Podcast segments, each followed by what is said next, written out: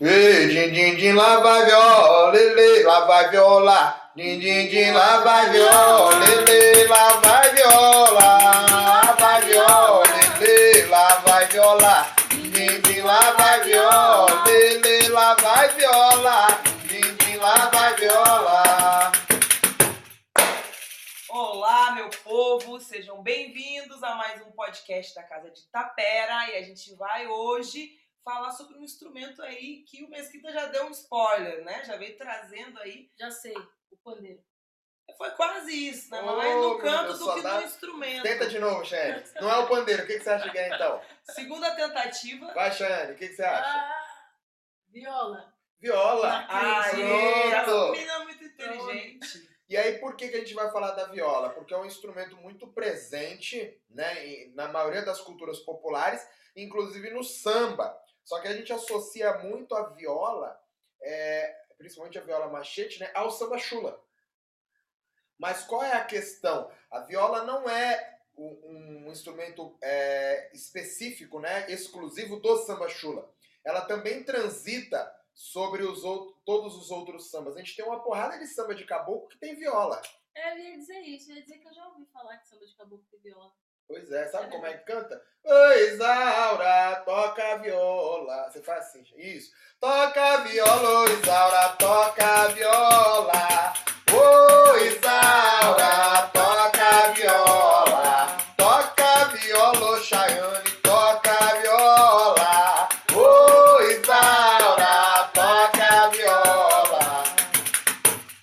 Mas eu achei que você ia fazer a outra, né, Mesquita? Qual é a outra? Diz que samba de caboclo é viola e ganzá, samba de caboclo é viola e ganzá, bata na mão. Quem quiser badear, quem quiser badear, quem quiser badear. Samba de caboclo é viola e ganzá, samba de caboclo é viola e ganzá, bata na mão. Quem quiser badear, quem quiser badear. Pois é, aí, ó, o tanto de música que a gente tem um monte de corrido que fala de viola, tem muita samba de caboclo que fala de viola, tem quadra que fala de viola, tem muita coisa que fala de viola, né? Então é uma coisa muito importante. E, Minduim, como que essa coisa da viola é vista aí na Bahia? É uma coisa muito comum de acontecer no samba, não é tão comum? Como é que funciona isso? Rapaz... Aqui tem relação muito com a região, tá? Tem região que vai ter mais uma vivência mais forte, né? E assim como você falou, a viola não é um instrumento que só acontece no samba chula, né? E tem vários sambas de caboclo que a gente encontra viola para tudo que é lado. Alguns sambas que a galera faz também, que seria mais um samba... o samba rural em si, que tem a viola faz parte em vários mesmo, você vai encontrar também. E então, assim, no Recôncavo ele tem um processo, né, dentro da chula, dentro do samba de caboclo. No rural, a gente tem o samba de caboclo, né, nos terreiros, lá mais próximo do terreiro tem o samba rural e tem também a questão da chula. Então, assim, é uma coisa... bem viva, né? Onde muitas pessoas dão bastante valor. Boa, e esse processo, naturalmente, acaba tendo vários tipos de levadas de viola, né? As violas não tocam iguais. Em cada tipo de samba que você vai ter, em cada região que você vai ter uma característica diferente da viola. Assim como você tem características diferentes do tambor, características diferentes do pandeiro, você tem instrumentos que você tem num lugar que você não tem no outro. Então a viola acompanha essa diversidade gigantesca. E a curiosidade que tem aí é que a viola, na verdade, é um instrumento europeu, né? Ela chegou ao Brasil e trazida pelos europeus, e acabou se incorporando aí dentro de praticamente todas as culturas populares, né? Até a própria capoeira já teve viola em tempos remotos, né? Lá atrás tem registros, né, de viola acompanhando a roda de capoeira. E por isso, na verdade, a gente acaba tendo um birimbau com o nome de birimbau viola. Então a gente já tem esse processo todo acontecendo em torno da viola. Então a gente vê a importância, né, do... Tá aí mais uma curiosidade, tá vendo? Qual é? Que a viola é Europeia. Agora, dentro dessa questão dela ser europeia, a dúvida é como que o samba, que é um elemento aí, né, traz elementos negros na sua formação, na sua origem, incorpora essa viola tão forte assim em alguns segmentos, ali em algumas regiões da Bahia. Ué, é o mesmo processo que acontece em todo o resto da educação, né, cultural. Você acaba assumindo aquela identidade do opressor. Assim como você acaba assumindo a religião do opressor também, você acaba assumindo o dia a dia do opressor. Você usa as roupas que os opressores te dão, você fala do jeito que os opressores querem que você fale, você se comporta da maneira deles e você vai naturalmente fazer a música deles. Ainda que você faça a sua em um outro momento depois, com a permissão deles, ou sem a permissão, na maior parte do tempo você está só fazendo aquilo que te é permitido. O que te é permitido não é a sua cultura, é a minha cultura. Sim. Então o tempo todo, quando você vai estudar música, vou aprender a tocar, jamais vai ser um tambor. Você vai aprender a tocar um violão ou aprender algo que os brancos fazem, que o sistema opressor faz de diversas maneiras diferentes. Aí você tem as modas de viola acontecendo em todos os lugares, né? E o negro naturalmente acaba assumindo isso também. Entendi, uma associação cultural ali perto, dentro do que era permitido, né? Não exatamente, de repente, por gosto ou por vontade, mas por ser uma imposição do momento ali. O que sim, tinha, e depois, quando as gerações vão passando, isso acaba ficando natural, né? Uhum. Porque, na verdade, a viola é uma coisa muito legal, né? Sim, o violão é uma coisa muito legal, muito bonita. Então, isso encanta qualquer pessoa. Então, você seja negro, seja branco, seja rosa, o que quer que você seja, quando você ouve aquela viola, você tem vontade em algum momento de tocar aquilo, de aprender aquilo, de entender aquilo. Sim. E aí esse processo acontece com todo mundo, né? E o negro tem um talento nato, digamos assim, pra música, né? Tem uma coisa mais aflorada ligada ao ritmo, certo? Certo. Caramba, essa aí eu não sabia não, hein? Deixa eu te fazer uma pergunta. Diga. Agora falando, né, sobre o negro tocar, sobre ter a viola, eu me lembrei aqui que, isso é uma dúvida, né? Em alguns filmes, alguns negros escravizados, o papel deles era ficar tocando. Inclusive, sabe aquele filme lá, 12 Anos de Escravidão? Rapaz, é muito ano, não é não? É, e esse filme é fortíssimo, né? Então, nesse filme, se eu não me engano, ele tocava. Em algum momento ali, ele meio que se achou e falou, né, ali, como que a gente pode chamar eles hoje em dia, né? Para os seus senhores. Né, que ele tocava, que ele tinha esse conhecimento, e aí é a parte que ele vai para a casa deles para ficar tocando para eles. É isso mesmo? Era um alívio, era como se fosse, ele tinha uma permissão a mais por causa desse dom ou desse esforço que ele teve ali. E é como se fosse o que a gente teve aqui no Brasil. Quase uma sobrevivência. Sim, ali. É que aqui no Brasil a gente teve isso também uma época, que eram os chamados escravos de ganho, né? Que era assim que se chamava. E o que eles faziam? Eles trabalhavam fora, vendendo produtos, trabalhavam, e com esse dinheiro que eles ganhavam, eles traziam uma parte também para o senhor. Então era uma forma daquele senhor, do dono, daquele dono entre aspas, eu estou dizendo que é como isso é passado, mas aquele opressor, ele acabava pegando de volta o retorno do capital, né? E aí o que eles faziam muito, aqui também, só que menos, mas nos Estados Unidos eles faziam muito de pegar aquele negro escravizado e colocar para tocar mesmo nas festas de outros brancos. E aí aquele branco pagava. Então aquele próprio senhor ganhava em cima do cara que eu mandei para lá. E por que ele ia? Porque enquanto ele tá tocando, ele não sofre maus tratos. Ele come, ele é bem alimentado. Então é um momento de fuga mesmo daquele trabalho cotidiano que era sempre duro, era sempre castigável, né? Era sempre ruim. Então era uma maneira de fugir daquilo. Então tinha muito negro, muito habilidoso com música, que tocava. E isso era um marco de confiança, né? Também, né? Que isso também queria dizer que o seu dono, né? Entre aspas, ele confiava você a ponto de deixar você trabalhar fora. E toda semana, aquele dinheiro que você arrecadava, ele pegava pra ele ali, e você ficava com uma pequena parte ali como um agrado, mas se ele não confiasse em você, se você era um cara que tentava fugir sempre, não tem essa regalia, né? Sim, mas a gente tem que entender também que esse processo escravocrata entre Estados Unidos e Brasil foi completamente diferente, né? Ele aconteceu de uma outra maneira. A repressão lá, ela foi muito mais dura. Tanto que, se você parar para ver, você tem muito menos manifestações culturais negras nos Estados Unidos do que aqui.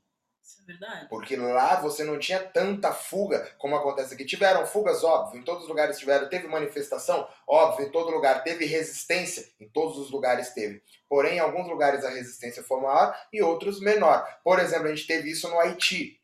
No Haiti, a repressão ela foi muito menor. Então você tem uma influência muito maior negra em todo o país. Em Cuba você tem uma influência negra gigantesca também. Apesar de que é sempre ruim, entre esses vários ruins, tem lugares onde a repressão foi muito mais a ferro e fogo, literalmente, né? Uhum. Era comum, por exemplo, no começo da escravidão nos Estados Unidos, quando o negro fugia, eles cortavam o pé. Pra marcar. Aqui você marcava com ferro, pra dizer que é negro fujão. Lá você corta o pé. Nossa. Então é um outro processo. Aquele pé você corta uma vez só. Aquele cara não corre nunca mais. Você corta o tendão de Aquiles dele, por exemplo. Não arruma nunca mais. Então aquele cara nunca mais corre. Ele nunca mais vai fugir. Então era muito mais né, preso mesmo. Era outro processo. Aí faz muito mais sentido, então, a gente se adequar a cultura do branco ali, aceitar aquele instrumento dele, né? Adequar o instrumento ao que a gente quer fazer, do que brigar, né? O cara vai cortar minha mão fora, meu pé fora. Não, eu concordo, mas é um processo de libertação, né? Porque música é música. Sempre, não importa qual instrumento. Então a música é uma maneira de você se libertar. É o que a gente busca hoje quando a gente... Por que você acha que tem tanta balada, tanto show, tanta apresentação acontecendo? Porque a música liberta as pessoas. Sim. Ela cura as pessoas. Então quando você tem a possibilidade de tocar um instrumento, aprender aquilo, aquele momento que você está tocando aquilo, com público ou sem público, aquilo te liberta.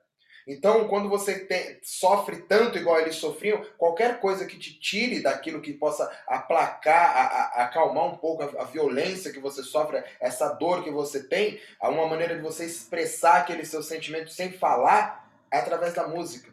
Sim. Então, não importa muito qual instrumento. O instrumento é o instrumento que tem a mão, é o instrumento que me dão, né? E eu vou expressar aquilo de diversas maneiras. E isso aconteceu com a viola, muito forte aqui. E nos Estados Unidos nós tivemos também um processo de viola, mas a gente teve um instrumento de sopro lá, muito forte também, porque tem uma ligação já às igrejas gospel, né? Que eram as igrejas protestantes. E aí você tem todo esse processo também que acontece de uma outra maneira, porque lá a música negra, a música black lá, ela sai ali de dentro das igrejas, a grosso modo, né? Mas ela sai de dentro dos cultos protestantes, que é de onde vem a música gospel. Então eles tinham um jeito deles de cultuar.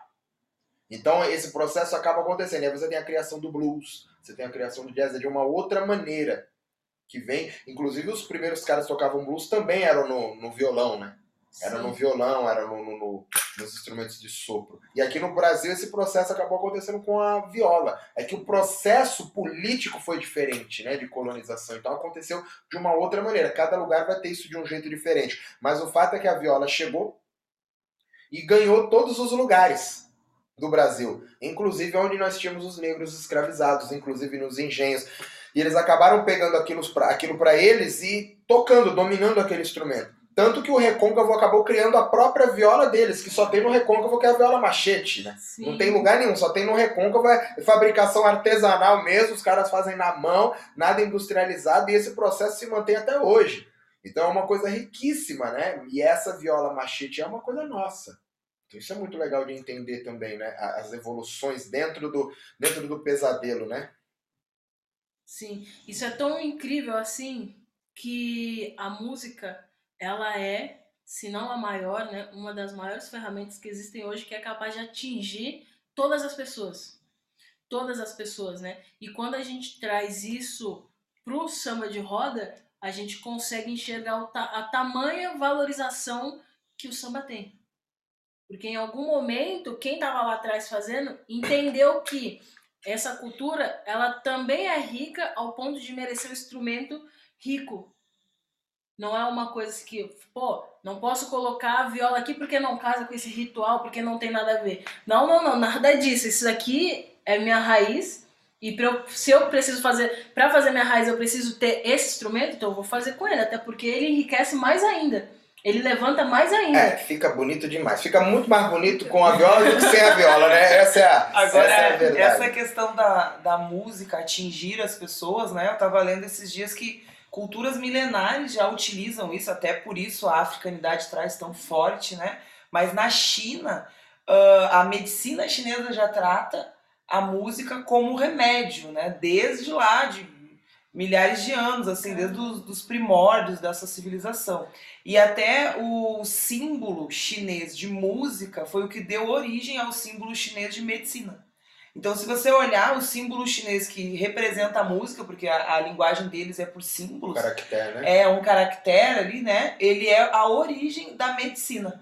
Então, eles só mudaram algumas, né? Alguns risquinhos ali, alguns desenhos, e aí criaram a medicina através do caractere de música. Caramba, bebê, tem certeza que você é professora de educação física? Por quê, meu Deus? Professora de educação física não sabe essas coisas. Não fala da minha turma, que a galera sabe. Professor não sabe, não. Bota, sim, então abre um podcast com qualquer amigo seu aí que eu vou engolir. Agora, nossa, a pergunta é, já que você é tão sabichona, o que eles ouvem lá na China? Que música que é? Ah, bom, aí já é querer saber demais, né? Então, nunca tinha me interessado pela cultura chinesa, mas achei essa parte interessante. Então, mas já que a gente você sabe, com certeza. Mas já que a gente tá cuidando da vida dos outros, vamos fazer assim. E viola, que viola boa, e viola, sua prima é boa, viu, Chayane? E viola, que viola boa, e viola, sua prima é boa, que viola boa, e viola, sua prima é boa, que viola boa, e viola, sua prima é boa. É a prima do amendoim, é? Não, rapaz, o amendoim fica brabo, não mexe com as primas do amendoim. Eu tenho uma resposta boa pra essa aí, hein? Qual o nome da prima? Não, eu tenho uma resposta boa pra essa música. Aquela sua prima, qual o nome dela? Dessa música aí. Aquela da foto, Chayane, qual o nome daquela prima? Presta atenção. As moçadas de Itaparica não samba com o pé no chão, só samba com o pé na meia, com a prima do seu irmão. Com a prima do meu irmão. A prima do meu irmão, quer dizer que é a minha prima também. É sua prima, essa música aí tá falando da sua prima, não é não? Não é da minha prima, não. Ah, não? Eu acho que é do violão, essa prima. Errei. Então vou perguntar. O Minduim é a prima de quem? É a minha prima ou é a prima da Chayane? Esse negócio de prima é com prima que as coisas complicam. Mas eu acho que é a prima do violão. Eu tenho uma ligeira suspeita que a culpa é do violão, né? Não é de vocês, não. Nesse lado vocês podem ficar tranquilos. Então, só para entender, a primeira música estava falando da prima da viola. E aí essa que a Jane falou não é a prima do irmão, é a prima do violão. Então quem que é a prima da viola e a prima do violão? É o cavaquinho? Tem que ser alguém. Quem que é a prima aí da... Eita, vamos falar de família. A prima se refere, na realidade, não ao familiar em si, às três primeiras cordas da viola ou as três primeiras cordas do violão, depende do que você cantar. Entendeu? Mas ele está se retratando as três primeiras cordas. As cordas mais agudas. Não é possível isso. Tem certeza? Eu tenho. Eu achei que a prima era a harpa.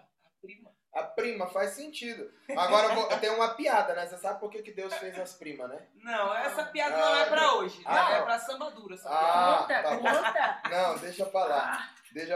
O Minduim sabe da piada. Mas é isso, então o Minduim falou. Eu acho que isso que o Minduim falou faz muito sentido, né? Porque as primeiras cordas ali da viola, as cordas mais agudas, né? Por isso que falei, viola, que viola boa, e viola, sua prima é boa. Então não é a sua prima, Chayane, Mariana. Não é Mariana. É a prima da viola. As três primeiras cordas da viola. A primeirinha lá. Como é que é?